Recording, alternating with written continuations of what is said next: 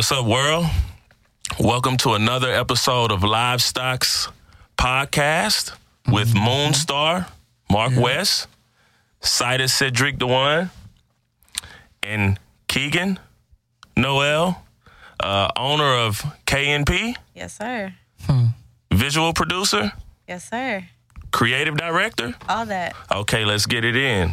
I'm pretty sure that the world wants to know what's involved with these titles. What's going on with these titles?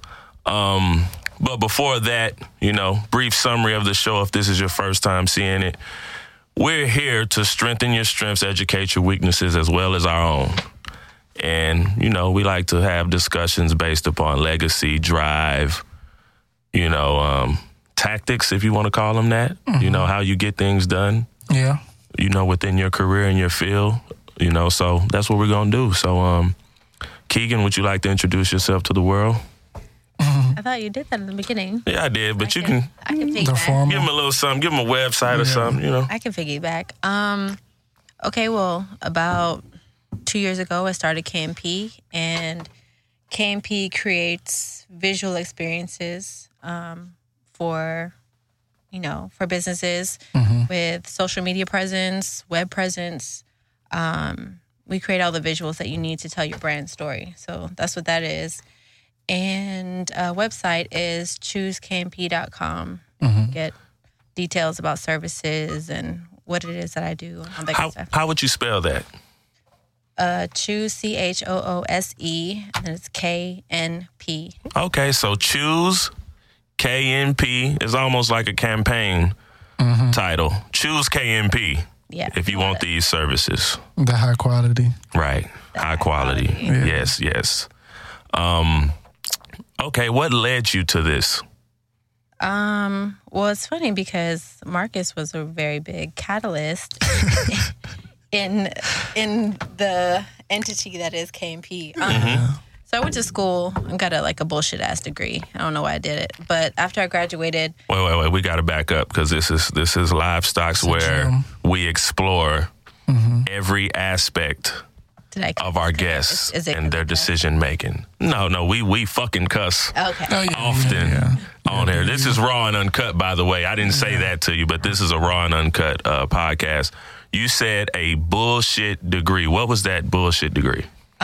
I got a degree in public relations, and I don't want to say it's completely bullshit. I did learn a few things, but I'm a very big advocate of on-the-job training and mentorship and internships and that kind of stuff, as opposed to learning in a classroom, a whole bunch of stuff that you're probably not going to remember or use, unless, you're a doctor. But anyway, so I got the degree, and when I was interning, I realized this isn't really what I want to do.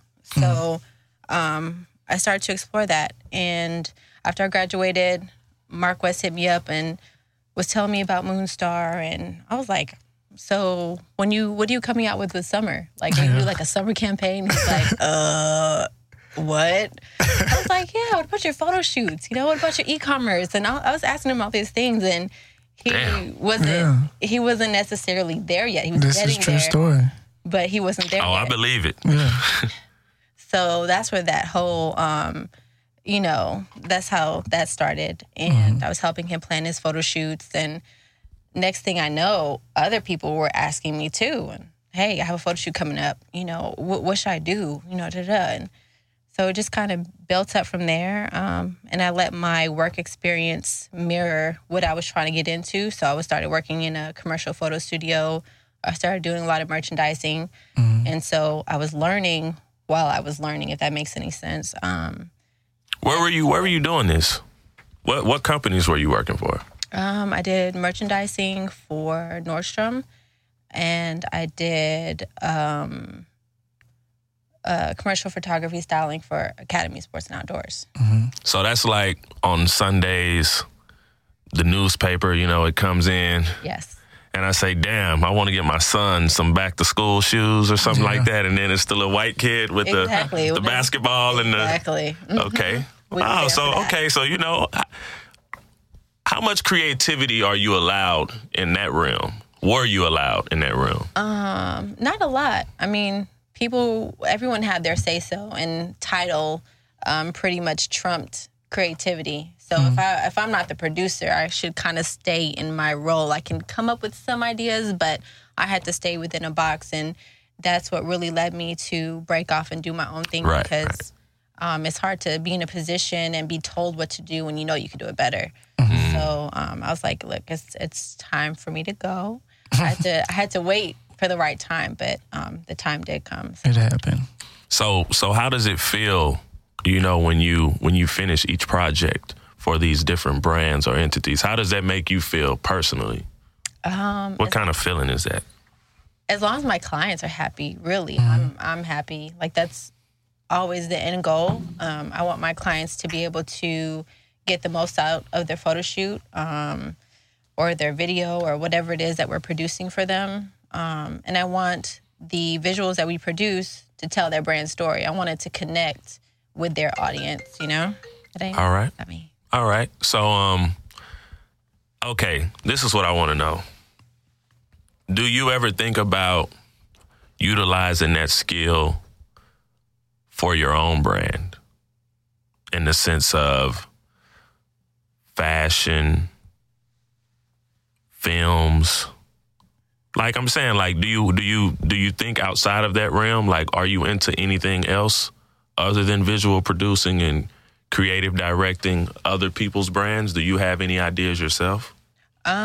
Definitely. I've always wanted, like, to do my own line, and I think that once I establish KNP and get it running to where I don't have to be there, that's kind of a hard thing for me, is passing off work, because I like things to be done a certain way. I'm a perfectionist. She's hands-on. Here we go. Very much like that. So here we're going into the livestocks right now. We're going into the asset talk. Yeah. We're going into that. Yeah. So to pass that on would be really hard for me right now. So, but once I build it up and get a really good team, and I can focus on other things, then I definitely would be open to those kind of things. I do want to get into film, though. I think film would be cool. So... this is what we want to know. Which route, you just told us which route you're taking. I'm going to ask you, are you more legacy-based? Because Mark, on our first episode, he says that you're either going to go the money route wholeheartedly, or if you're very hands-on, you know, it doesn't actually, your money ceiling isn't as high. Now, we disagree slightly, but let's just sum it up in general. Are you more of a legacy, you love that feeling of what you do, you know, you did that job on what you got, the outcome of it, or you wouldn't mind getting to a certain level after you are hands-on and you feel like you've imprinted what you want in others and let them, you know, take on some of that workload? Think about the yacht. That's a really tough question. Actually, I came to a fork not too long ago where I had to make a decision because half of my work is freelance work. So you can hire me or you can hire a team. I've had a guy, his name is Chill from IO Visuals. He does a lot of... yeah, I know Chill. Yeah, he does a lot over there at Wired Road Studios. Exactly. Yeah. He does a lot of video and stuff like that. And he'll hire me personally to join their team and do, you know, set direction, whatever. So that's kind of tough for me. Should I present my business or do you want to hire me? You know? And that's a big part of the work that I get. So it is kind of tough. I've always wanted to build something up that I can pass along, that people can take on. But I really got to get over my control issues before. So what do you think it's going to take? I need people I could trust. I need people who want perfection, and it's hard when if it doesn't belong to you. A lot of people don't see it like that. Right. You know, and I want you to want perfection. I want you to love what you're doing, and to weed people out. I don't want to that time. Well, you know, I don't know if I'm necessarily a perfectionist, but I fucking want what I want.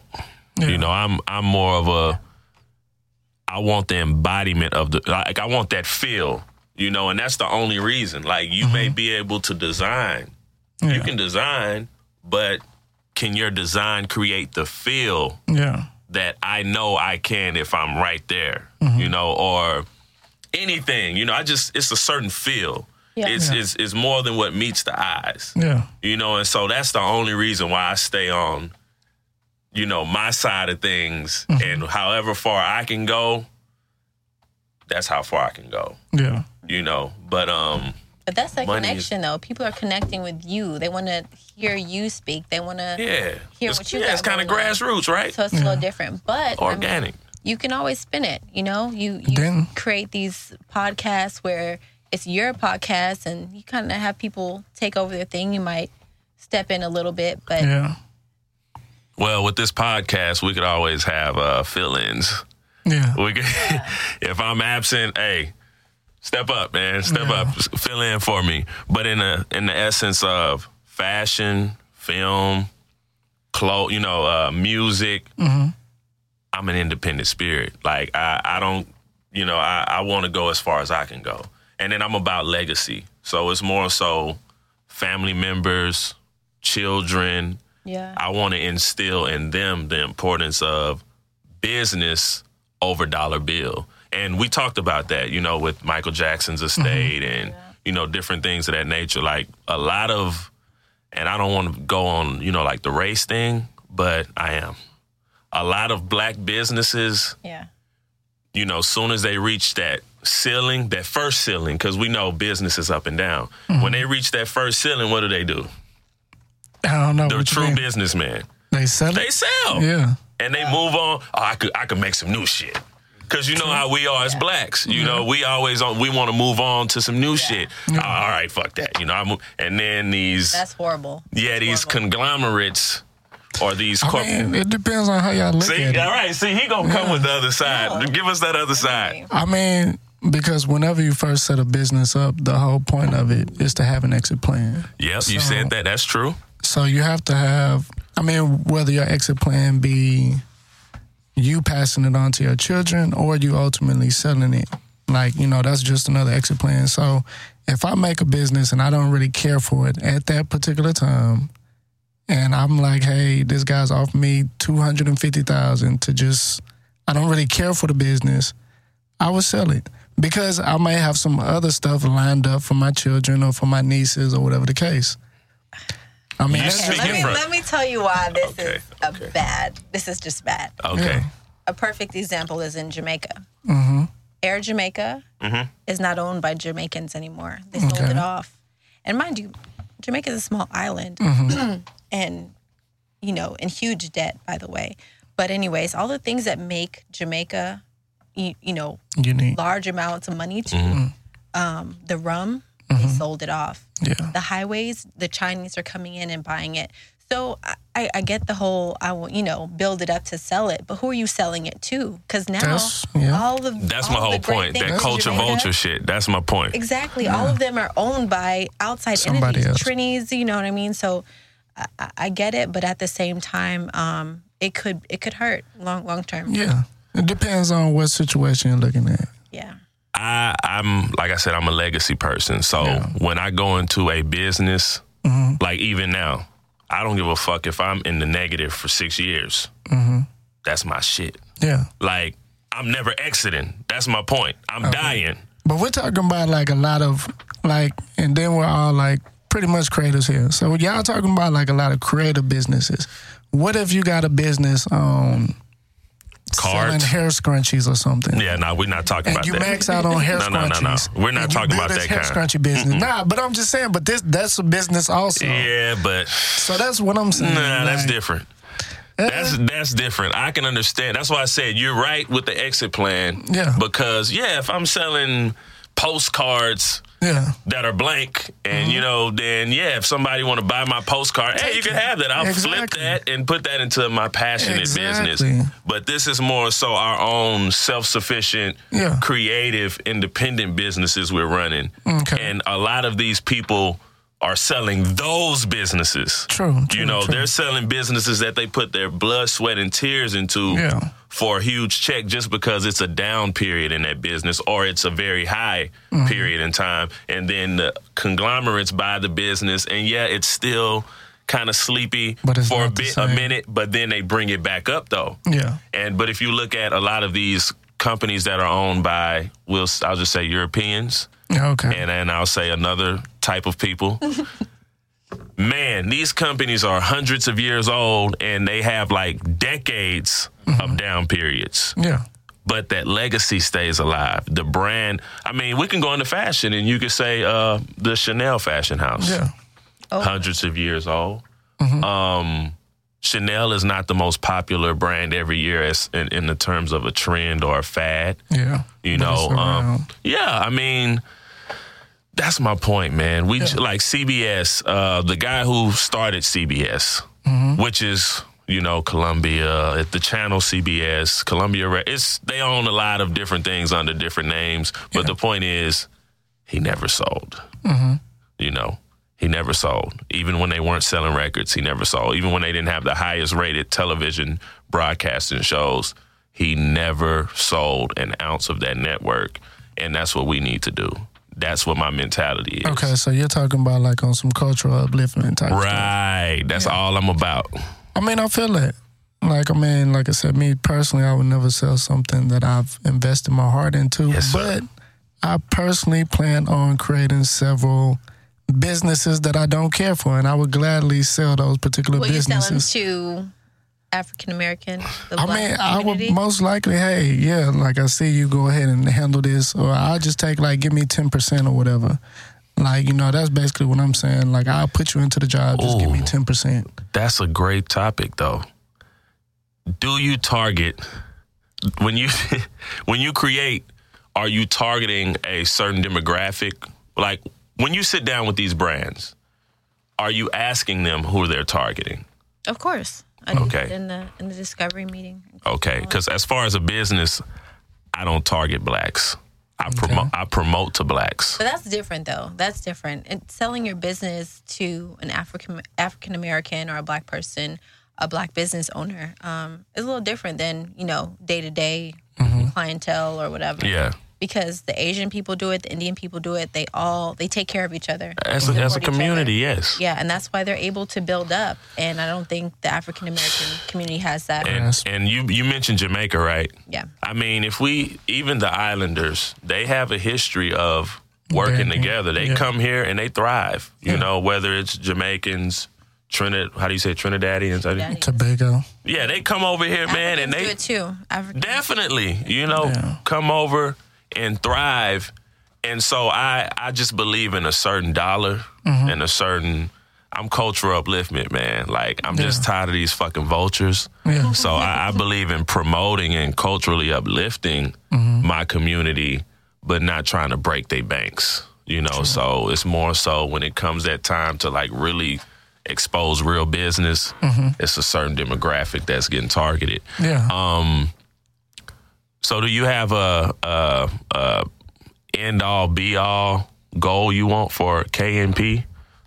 End-all, be-all? Idealistically, where would you want to see KNP? What kind of work? Are you cool with the type of work you have now? You just want a larger clientele? I definitely want to be a hub in Houston, but I do also want clients outside of state. So if you are a boutique or a business owner or whatever, you can ship me your product. I'll shoot it and send it back. I want to be cost efficient, and I kind of get in trouble for this all the time because I'm always trying to how can I make it as cheap as possible? When I don't necessarily I don't think it's bad, but at the same time, I could be doing, hours and hours and hours of work and really not getting paid as much for it. So I always struggle with that. But I definitely want to be set up to where I have a studio, a full studio running and it's going. I have people working for me. I can pop my head in, make sure everything's okay. So I can spend time with a future family. I don't have kids yet, but I'd like it to be like that. Yeah. Okay. So how big would this hub be? Like a compound? Would it be huge, its own building, or something like this, Barron Studios, and there's this room with this size, and you know, definitely want my own building. Okay, yeah. Okay. Just seeing how high the ceiling is. 2,000 or 5,000 square feet. Ooh. Yeah, sounds real nice. That definitely sounds good. So what is the soundtrack to your day-to-day work? What are you listening to? Man. What's your soundtrack? I always have Lil Dragon on somewhere, somehow. Okay. Mark West knows that. Yeah. Okay. And, I picked it up. I fuck with Kanye, too. I love Kanye. Okay. That new Schoolboy Q with Kanye. Oh, yeah. Well, how'd that go? You ain't heard that one? Oh, the song? Yeah. I thought it was like a collab, full project. I'm like... But I'm just saying, just that song alone. Yeah, I heard that part. Yeah. I definitely heard that. What else? Where's the trap music at? What else is hot out here? We ask every guest how they feel about trap music just because. Yeah, she's acting kind of hot steady right now. What? Where's the trap music at? I love trap music. You ain't got to tell me I'll bust out twerking. Okay. In the middle. Oh, for real? Production. Okay. We just want to know. So how do you feel about the Houston culture and the essence of independent businesses? How do you feel about it? Is it a rich market in the sense, not in the sense of the money aspect, but the mentality of the individuals, or do you feel like it's very stagnant and it almost doesn't exist? I think Houston is making some good strides. I mean, we're definitely not fast-paced like New York, of course. You know, people like to compare us to them, and you can't. Houston is its own entity, and I think that we've made some really good strides in terms of creativity, business owners, you know, just growing as a city, the diversity that we have here. I love Houston. I've traveled wherever, and I always will put Houston on top. So can you, let's say I have a new product. Are you capable of helping me with the process of introducing that product to a market? Yes, of course. Most definitely. How would you go about that? Well, it depends. Do you have a social media presence already? Do you have a website already? You know, how are you? Are you in brick and mortar? Are you just selling online? Like, there's a couple of questions that need to be answered. And then once we go about that, okay, you do have a website. All right. So you're ready for your e-commerce and you have somebody designing that for you. Then cool. Let's take pictures. Let's get you some content for your social media. Let's get you those web banners. So when you are ready to present yourself to your audience, you look good doing so. You look professional and you're not taking pictures with your iPhone. So what if I hit you with a firm know everything? What would you tell me? What would you do? I don't have none of that shit, but I want to pay you what you want to be paid. I would, I like to help people because I was there at a point. I didn't have a website. I didn't have any of those things. So I like to point people to SCORE, the Small Business Association, and those are tools that I use to build up my business. So if you're in a place where I can't help you just yet, I'll help you connect with the right people. Yeah. Okay, so basically you can bridge some gaps out here in these streets. Yeah. Understood. The plug. Huh? What you? Oh, okay. How long have you been experienced in this field? I graduated. I'm about to date myself. Graduated. You don't have to say when you graduated. I'm trying to. I can save you right now. You don't have to say that. I can say it. I'm old. It's fine. No, I graduated college in 2009, and that's when everything started. And then it's just been a process from there. I officially quit my corporate job this year, January of this year. Okay. So. You stepped out. You stepped out. And I love it. Fucking love it. I bet. How do you like the day-to-day so far? I love the day-to-day. I mean, I still have a client that I go to 2 to 3 times a week where I need to be there at a certain time. I need to, work for them pretty much all day. So I still get a dose of what I don't want to go back to. But I still have complete control over my schedule. So, and I love that. I love being hey, I'll come in with you guys another time. I have some stuff I need to do. I have a client, I have a shoot, and I like that freedom. So how did your upbringing, culturally or just due to your family, how did that affect you in choosing this choice of business or a career, Good question. My mom is she's like a principal, but she's super creative. She's always painting and she's like a free spirit. She always is like, I used to be a nudist in my other life. Like she's crazy. Like, we used to have big parties at our house. Okay. All right. Yeah, she's a fun mom.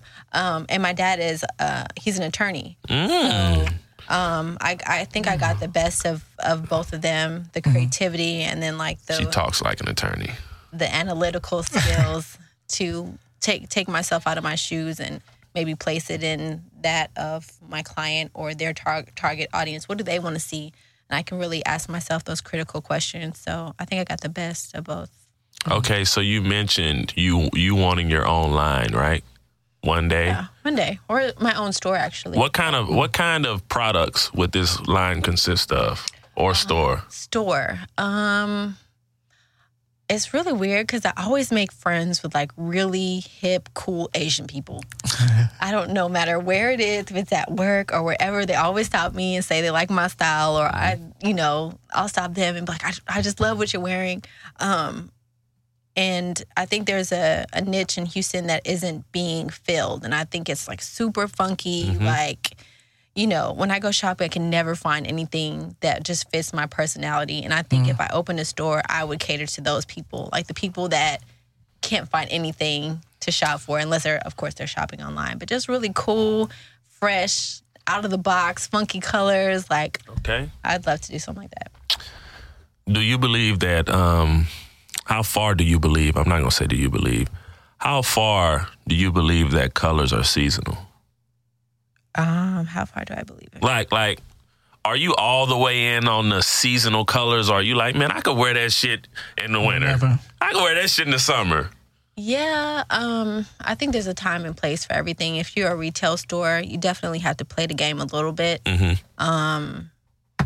But I don't necessarily believe in those things. If I would wear a white fur coat in the wintertime, you know, it's after Labor Day. I don't care. I do it. You know, I don't think it exists anymore.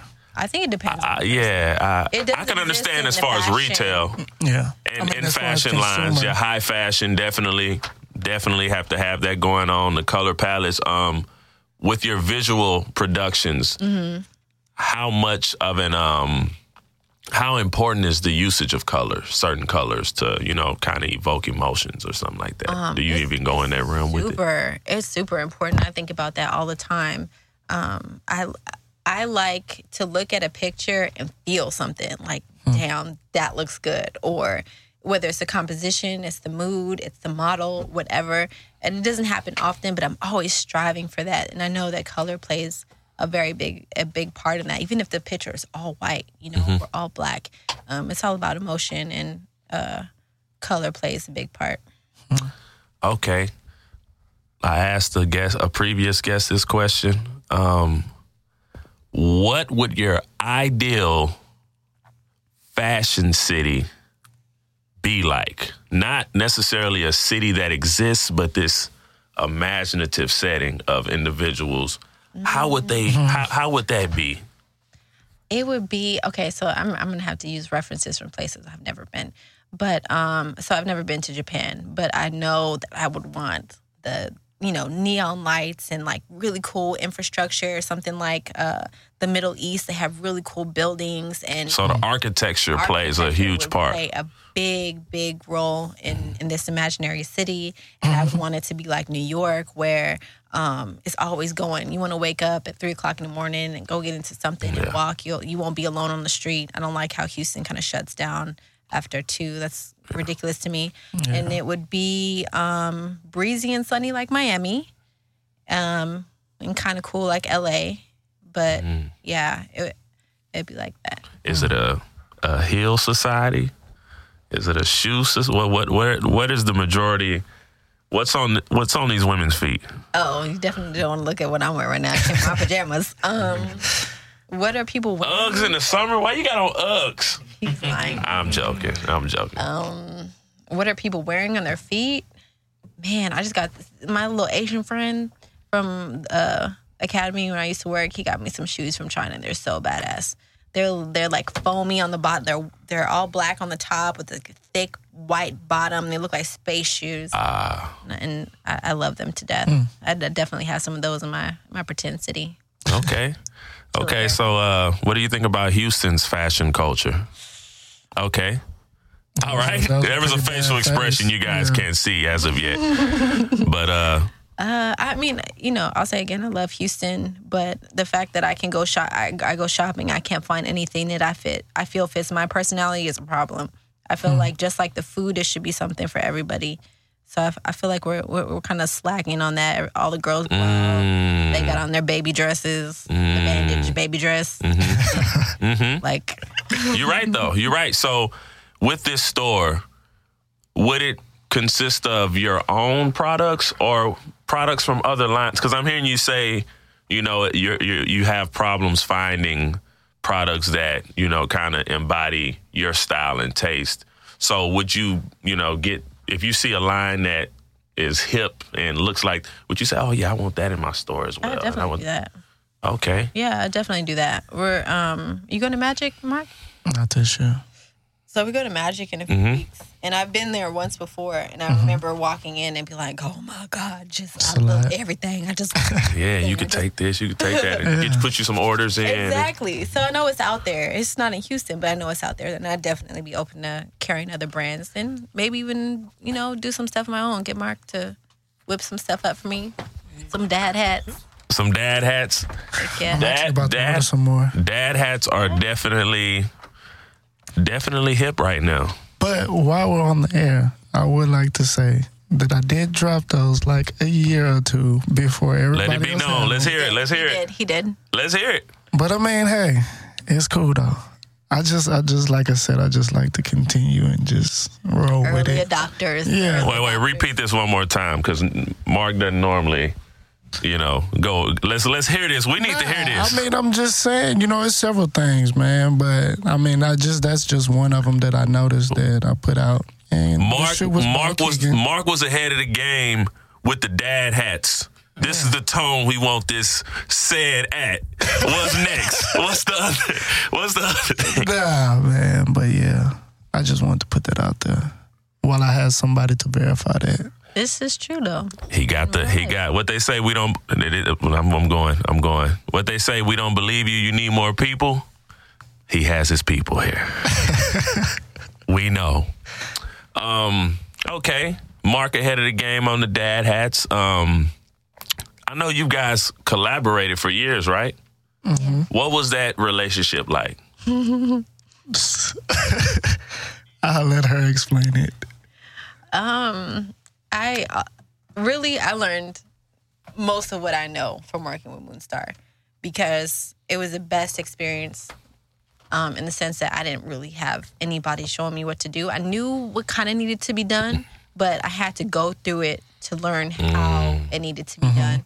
So that was the best experience. And then we got to really see like the fruits of our labor. So we would come up with these creative ideas and, you know, we worked with someone else called Faye. Mm-hmm. Faye was stylist. And me and Faye would be all the way left with just, oh, we could do this, and we going to style it with this, and we want these props, and we're going to do this. And then Mark is very, like, numbers and business. He was like, well, this not going to work like this. Like, we need to do this first. So, you know, we always bumped heads when it came to that kind of stuff. But she need that, though. We need because you end up reaching from each other though. Yeah, as far as like you end up reaching a medium, right? When you have the she kind of showed, or they kind of showed me the fashion and all of that type of stuff. Not that I didn't have like my own what I liked. Yeah, you gotta keep your little. Yeah, but they showed me like more as far as like it's more than just like what you particularly like. It's other stuff out there in the world, and you just have to be in tune with it and look at it and feel it and other stuff like that. And I guess, you know, I just dished off like the business thinking side, I guess. Which is good. We needed both. Yeah, we needed both. And it's cool because, you know, we were working on Moonstar 2009, 2010, and people still ask me about it. No, y'all weren't. No, I'm joking. So, you know, people still are like, what's up with Moonstar? And, you know, they're always asking. So that lets me know that whatever we were doing then made a really good impression on people, and they're still asking about Moonstar, and I think that's really cool. Yeah. So how big a role does vision play in your day-to-day? Very big, especially with my clients, because every business owner, I think, has something they kind of get off on, something that you really love in terms of your work. And that thing for me is picturing something in my head and making it happen and putting all the pieces together to bring it to life. So I love having that vision and then doing all the work that needs to go into it with me, or if it's me or just my team or whatever. And then, you know, looking at it and like, damn, that's exactly what I saw in my head. That's it came out exactly. Or sometimes I'll even sketch it out. I'll sketch it out and we'll plan it and we'll do it. And then I can look at my sketch and then I can look at like a final image. And I love that. I love that. Yeah. Vision is big, man. Yeah. Vision is key. Running your own business, what's the stress level like with that in comparison to working for a corporation? It's just a question. Man, I will say it's kind of tough because I'm a creative person. I don't want to worry about my taxes and saving all my receipts and worry about my mileage and write-offs and all of these other things that you have to think about, you know. And it's a pain in the ass, but I would definitely take it over working for someone else. Do you write off your meals every day? I write off my meal. I write off everything. I'm right off this conversation right now. You take a trip, that's right off. Look, I met somebody out there, okay? Yeah. It was a networking event. Exactly. I understand. Yeah, see? Yeah. Y'all doing it big. Y'all doing it big. I'm proud of y'all. I'm not a businessman. I'm just a fucking voice. Oh, we need to talk about you, though. You were in a photo shoot with.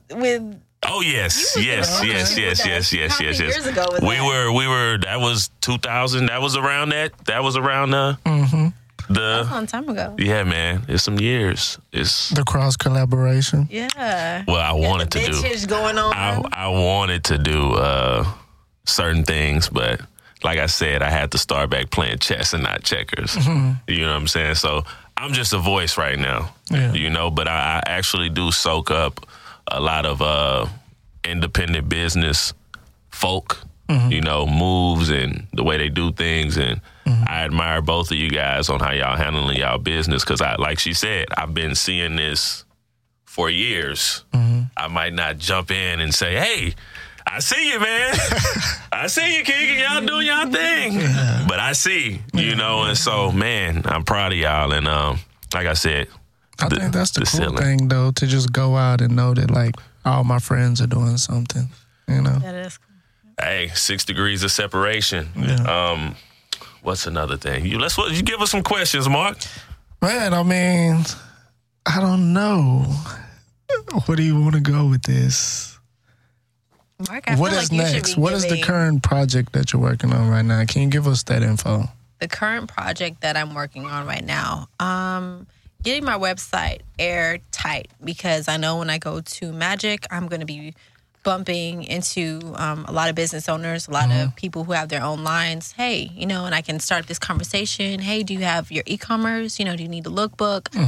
This maybe like my prime time opportunity to connect with these people from all over. So that's what I'm doing right now is making sure I'm airtight on that aspect. And then I have some clients that have hit me up. I got like 2 inquiries in one day, and I was like, "Well, okay, I'm famous." Like, no, but just really just growing the business and then trying to learn from everything, you know. So y'all going to Agenda? Oh, I love Agenda. I don't know exactly where we're going. In Capsule. Exactly. Agenda's like the... Which one, though? The Vegas one? Yeah. Magic. I'm pretty sure we are. Yeah. Agenda's like the... They usually have like the Pharrell and all that type of stuff. Oh.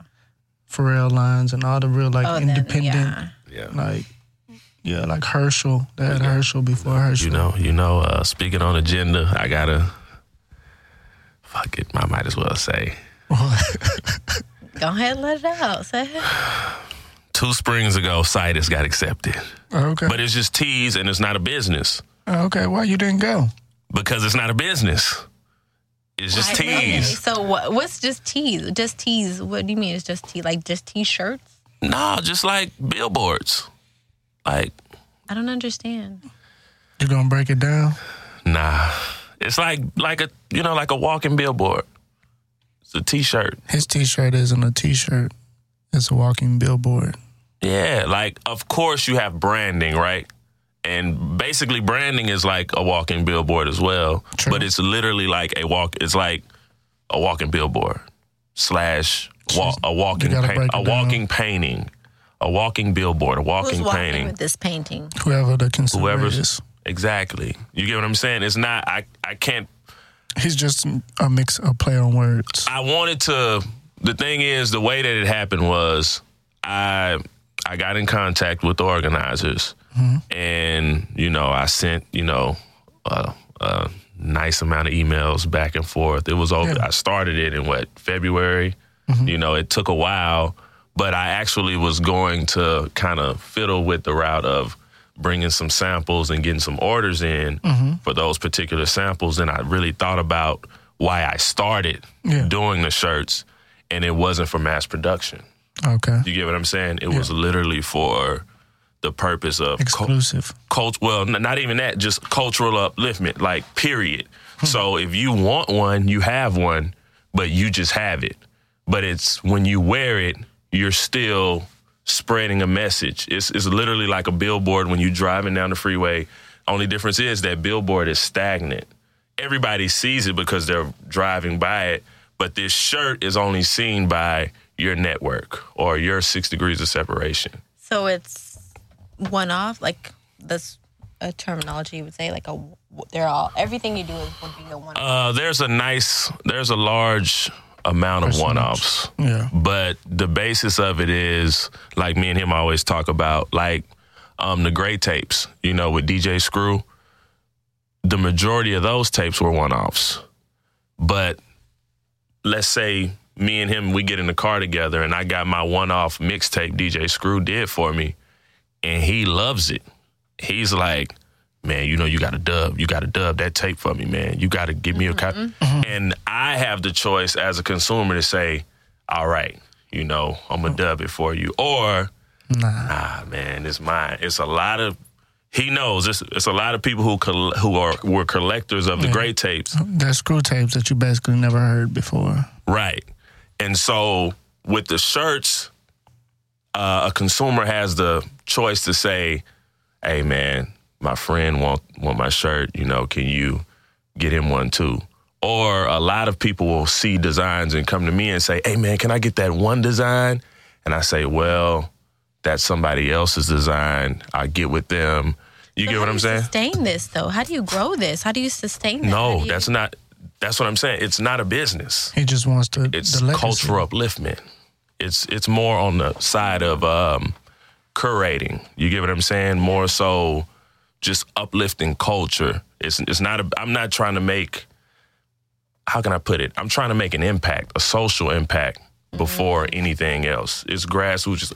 I mean, look at DJ Screw as an example, because I really didn't base it off of him. Mm-hmm. But once I started doing it, I was like, somebody had to do this shit before. Yeah. And I start thinking, and there's several different people. It's people who did it with fashion. Mm-hmm. What's that documentary? Fresh Dress? Nah, on Netflix. It's on Netflix. It just came out? Yeah. Oh, no. It's about 3 years old. Okay. It's the Banksy with the... Art for Sale or something like that? Something like the gift shop. Exit through the gift shop. Yeah, Obey. Mm-hmm. You know Obey as a fashion line. But Obey did it. But he didn't do exactly what I'm doing. It wasn't no one-of-ones, personal shirts or, But he did the billboards. Murals. Yeah, he would. He started off tagging walls and things of that nature. But then he started doing actual billboards, spreading messages. And Basquiat, he did it as well through New York. He might just graffiti a quote. But everybody who walked by...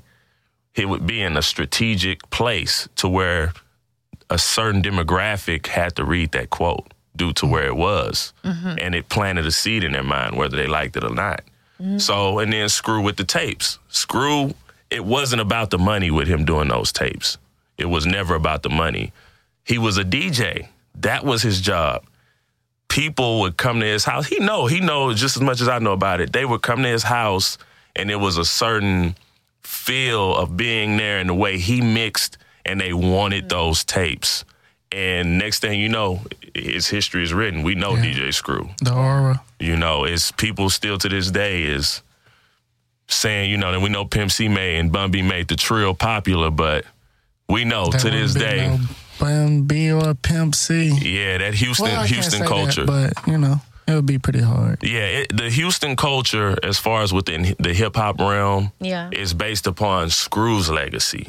You know, everybody's an offshoot of him. Yes, Rap-A-Lot and, you know, Ghetto Boys and Street Military and everybody was before Screw. But when you go somewhere else and they talk about Texas, it always goes back to DJ Screw's legacy and impact.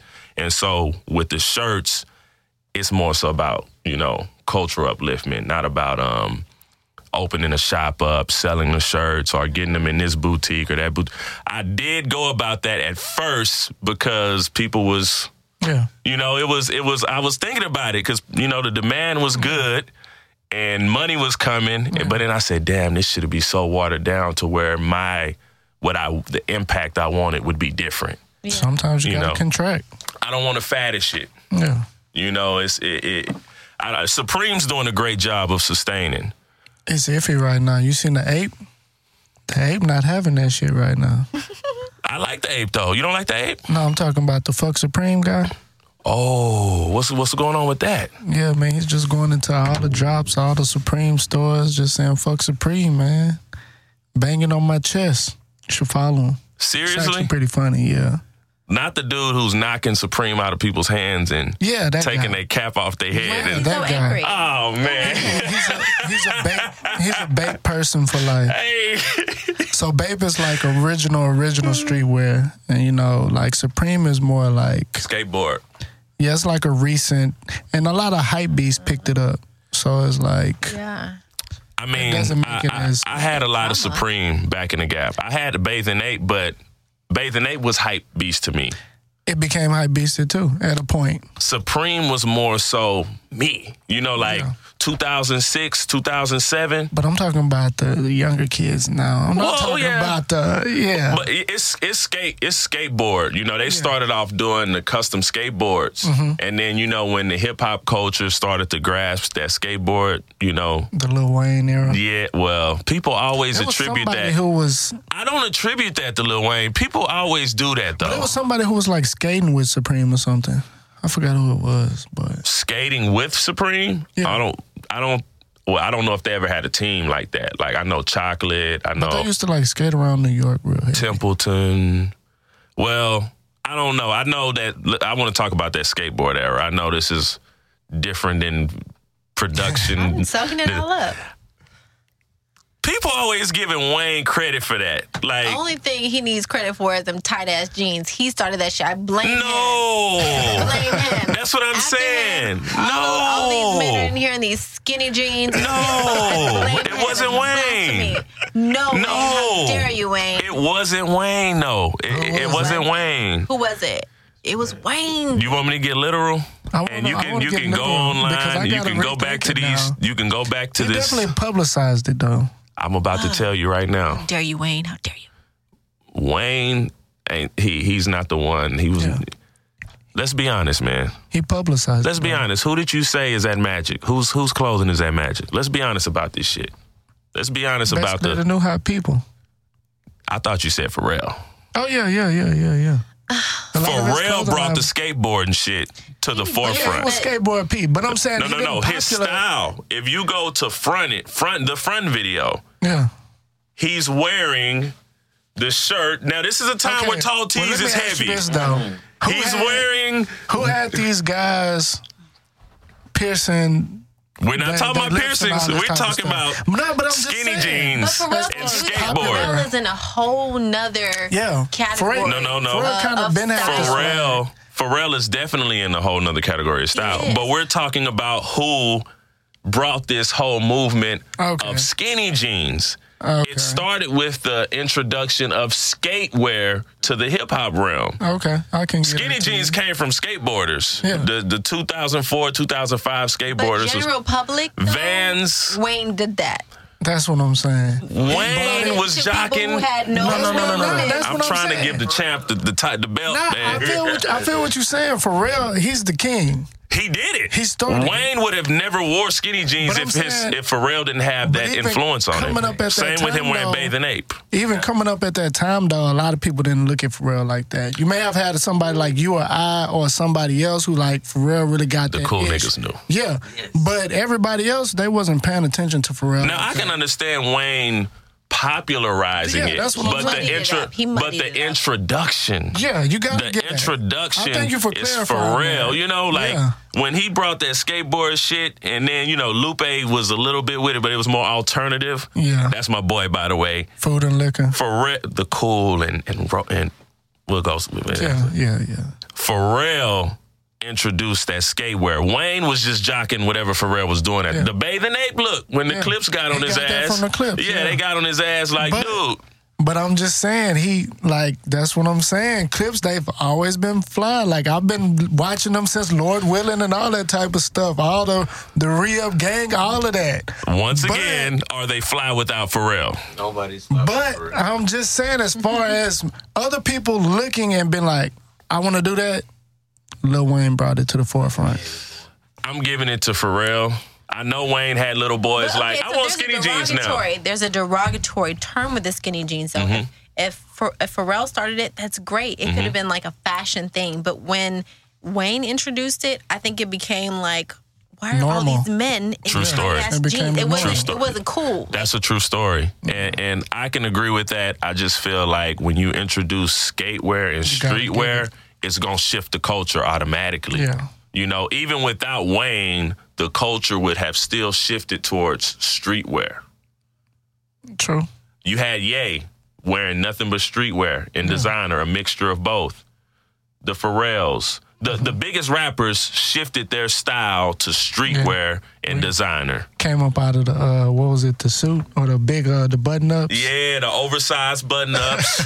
And when you go that route, people shit gonna get smaller, man. Like, they shit gonna get more fitted and things. And some dudes don't understand style, so they just see skinny-ass pants, and they think they throw them motherfuckers on and look right on them. It don't. It's not for everybody. It's not for everybody, man. It's not for everybody, man. Yeah. And then the fucking tats on the face, you get at the Wayne too? Or you get at the Gucci Mane? I got to get at to Soulja Slim. Uh-oh. So now you going to try to Pharrell me with the face tat. He going to try to Pharrell me on the face tat. So you going all the way back. Hey, man, I had to go back. I really couldn't. I mean, I don't know. I think at that time. That ice cream cone was different, though. That shit was huge. Yeah, that was the first time I seen a dude just say, I don't give a fuck about my face. Yeah. That big-ass ice cream cone, man, that shit was crazy. Shout out to the rejuvenated Gucci, man. Yeah. That's like another person. He still got the ice cream cone. He just got the veneers. Yeah. I need some of them motherfuckers, man. As soon as I get a big check, my first big, you going to see the big smile on me. I'm smiling. I already smile a lot. It's going to be worse. You're going to get what was old buddy that was on Love & Hip Hop? Damn. The rapper. He had the, he worked with Kanye, right? Consequence. Yeah. Oh, don't give me that, man. Get the consequences. Don't give me that. I'm sorry. We're sorry, Keegan, for getting off topic, but we do that on this show a lot, by the way. We get off topic and we just want, different perspectives on things. Yeah. But I'm skinny jeans, everybody say Wayne, because, he was the biggest rapper at the time. Just popularized. Yeah, he was so popular that anything he did was going to be glamorized by kids who looked up to him. Yeah. And that's why you see a lot of dreadlocks now, and you see a lot of face tats, and no shirt videos, and wanna-be rock star images. It's understood. He's a real skater now, though. Like, he really built the... He just gotta chill on a drink. Yeah, so if Wayne went to you, what would you do with his brand? Truck fit. Absolutely nothing. You'd leave it as is? Depends on what he wants. I mean, I don't know. Truck fit. He gonna pull his interview up. Wayne, come on now. Yeah. Wayne, come on now. So it's a great interview. You pretty much answered questions in an efficient manner, so it left us with a lot of free time to go into other topics. I have a question for you, though. What's up? Alley Cat? I'm working. You don't go to Alley Cat, do you? No. I go sometimes. Blue moon. Daytime? I once in a blue moon, like Mark says. But we the Alley Cat, man. I just retired from Jersey. I've seen on Facebook you have the cutest little boy ever. Shout out to Logan Hunter. He's so freaking cute, and he's so freaking cute. So what do you want your son to grow up knowing about his dad? What do you want to leave him with when he's your age? Like, what do you want him to soak up from what you're doing? Independence and thinking without shackles. Like, I mean, I instill that in him now. I do it, like, with kind of indirect ways to kind of allow him to not just free think, but free maneuver. You know, I believe in genetics, and I also believe in nature, you know, the nurturing aspect of it all. But the nurturing aspect, he will never be nurtured how I was nurtured, you know. So he won't. We are made up of so many different things to where I just focus on his nature and try to indirectly utilize that for him to be able to think as free as me. Because, I mean, he's a monster. I'll just put it like that. He will be, he'll like, and even if I'll be honest, even if I was a deadbeat, which will never happen, he still would be a monster. Yeah. It's in his nature already. His DNA makeup is crazy. And I always say, is it the new kids? Is it these, you know, because to me, you know, and then I went to his school and I saw him, and I was like, okay, he running this motherfucker. I don't know if he go over there, if he gonna run that shit, but here, he running this, you know. And then, you know, you got the camera where you can watch him. Yeah. So I'm at work, and I'm looking, and I see it's lunchtime. Okay. No, fuck that. I'm gonna tell the other one. They playing on the carpet, okay? And I'm like, okay, he down there being good, whatever. Mm-hmm. Next thing I know, he just randomly gets up and just goes and sit at the table that's all the way over there by himself. I'm like, what the hell is he doing? Like, what is that about? Yeah. Next thing I know, you see a teacher giving him some food. I say, this little smart ass know when to eat first. And then 5 minutes later, everybody's eating, and he looking at the kid next to him like, I've been here. You want that? You want? So I couldn't have I never did anything for him to naturally, you know, do something like that. But I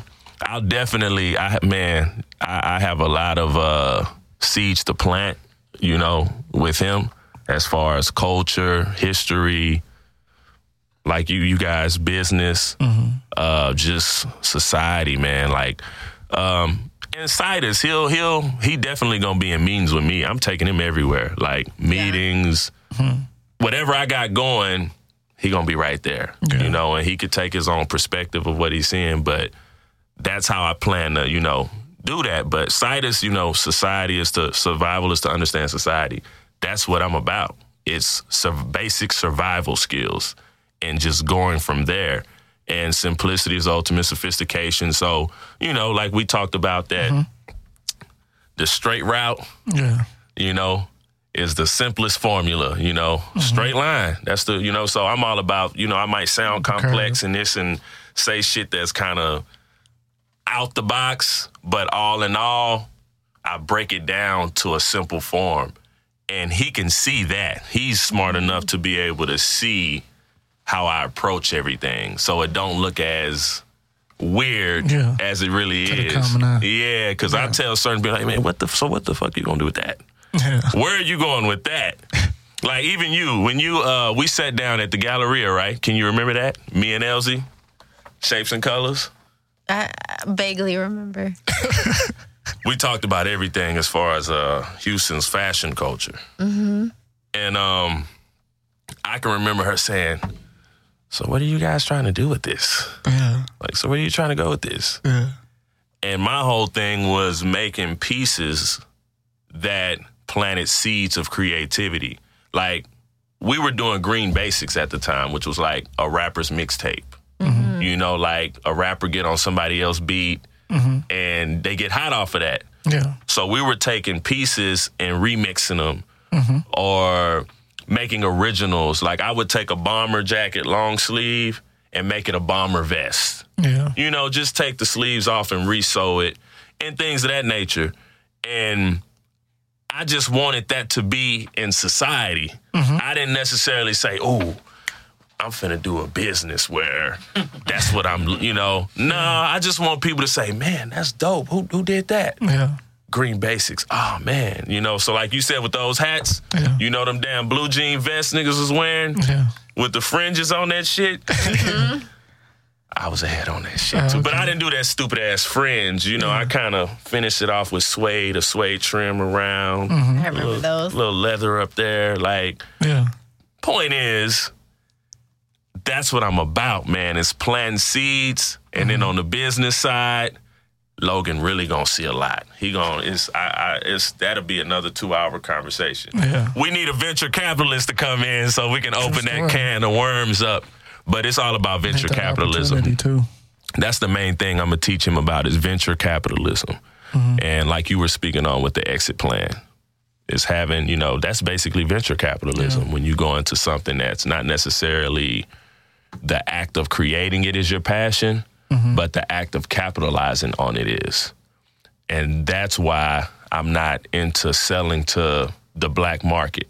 Mm-hmm. Because I'm not passionate about capitalizing on the black dollar. Mm-hmm. I'm passionate about capitalizing on black culture in the sense of uplifting them to know our own value. Mm-hmm. We are the most valuable culture on the planet Earth. Kings and queens. True story. You know, every aspect of us, you know, yeah. is just priceless value. But when we're talking about demographics and money, mm-hmm. I'm going somewhere else to get the dollar. You got to. You know, so it is what it is, but I appreciate you for shouting out little Logie, man. Logie out there running wherever he is. He, so cute. He running his environment. He think he a boss already. I don't know.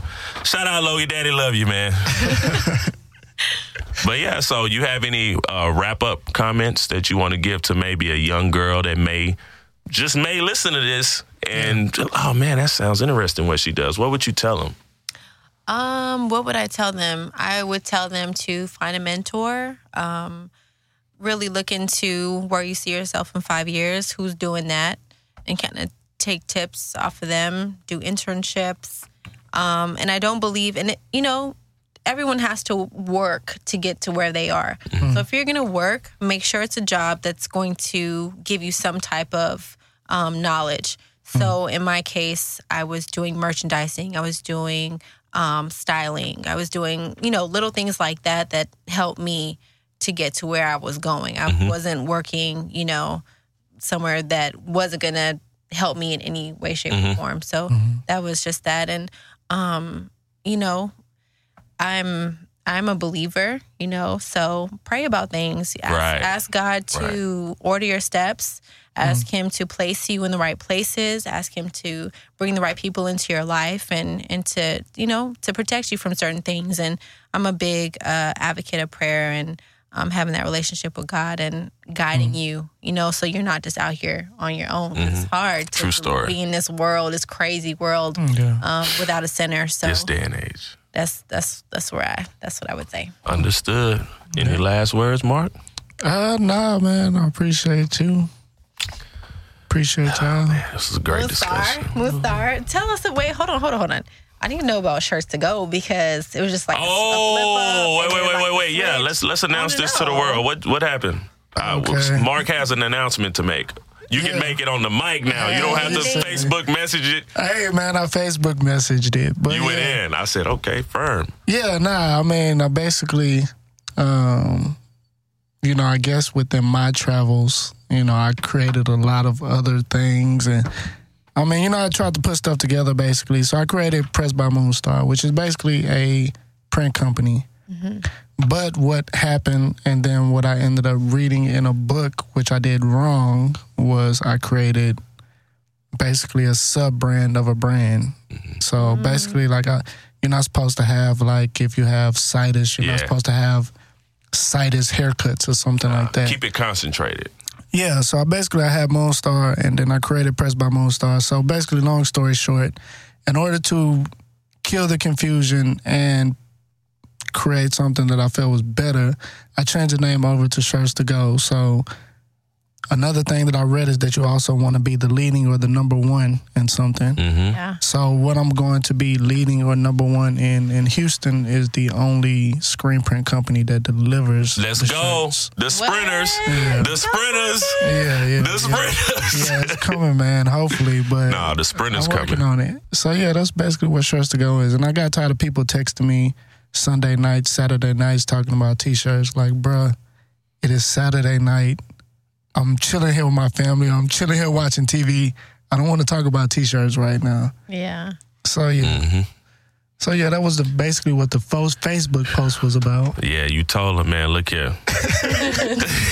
This was going to be, this was not going to be. Press by Moonstar is no more. Yeah. Look here. I read it. I said, damn, if they don't understand that, then I don't know what to tell them. They're illiterate. Still didn't understand it. Stubborn consumers, man. Yeah. But no, that's an excellent move. I can see the Sprinters, though. I can see the pull-up. Yeah. The pull-up game heavy. Yeah, that's what I'm trying to do. I love watching Marcus grow because it's right there, you know. Marcus, I'm calling you that from here on out. Marcus Payne. Sorry. I love watching him. But no, man, like I said, just how everybody watches me, I watch everybody else.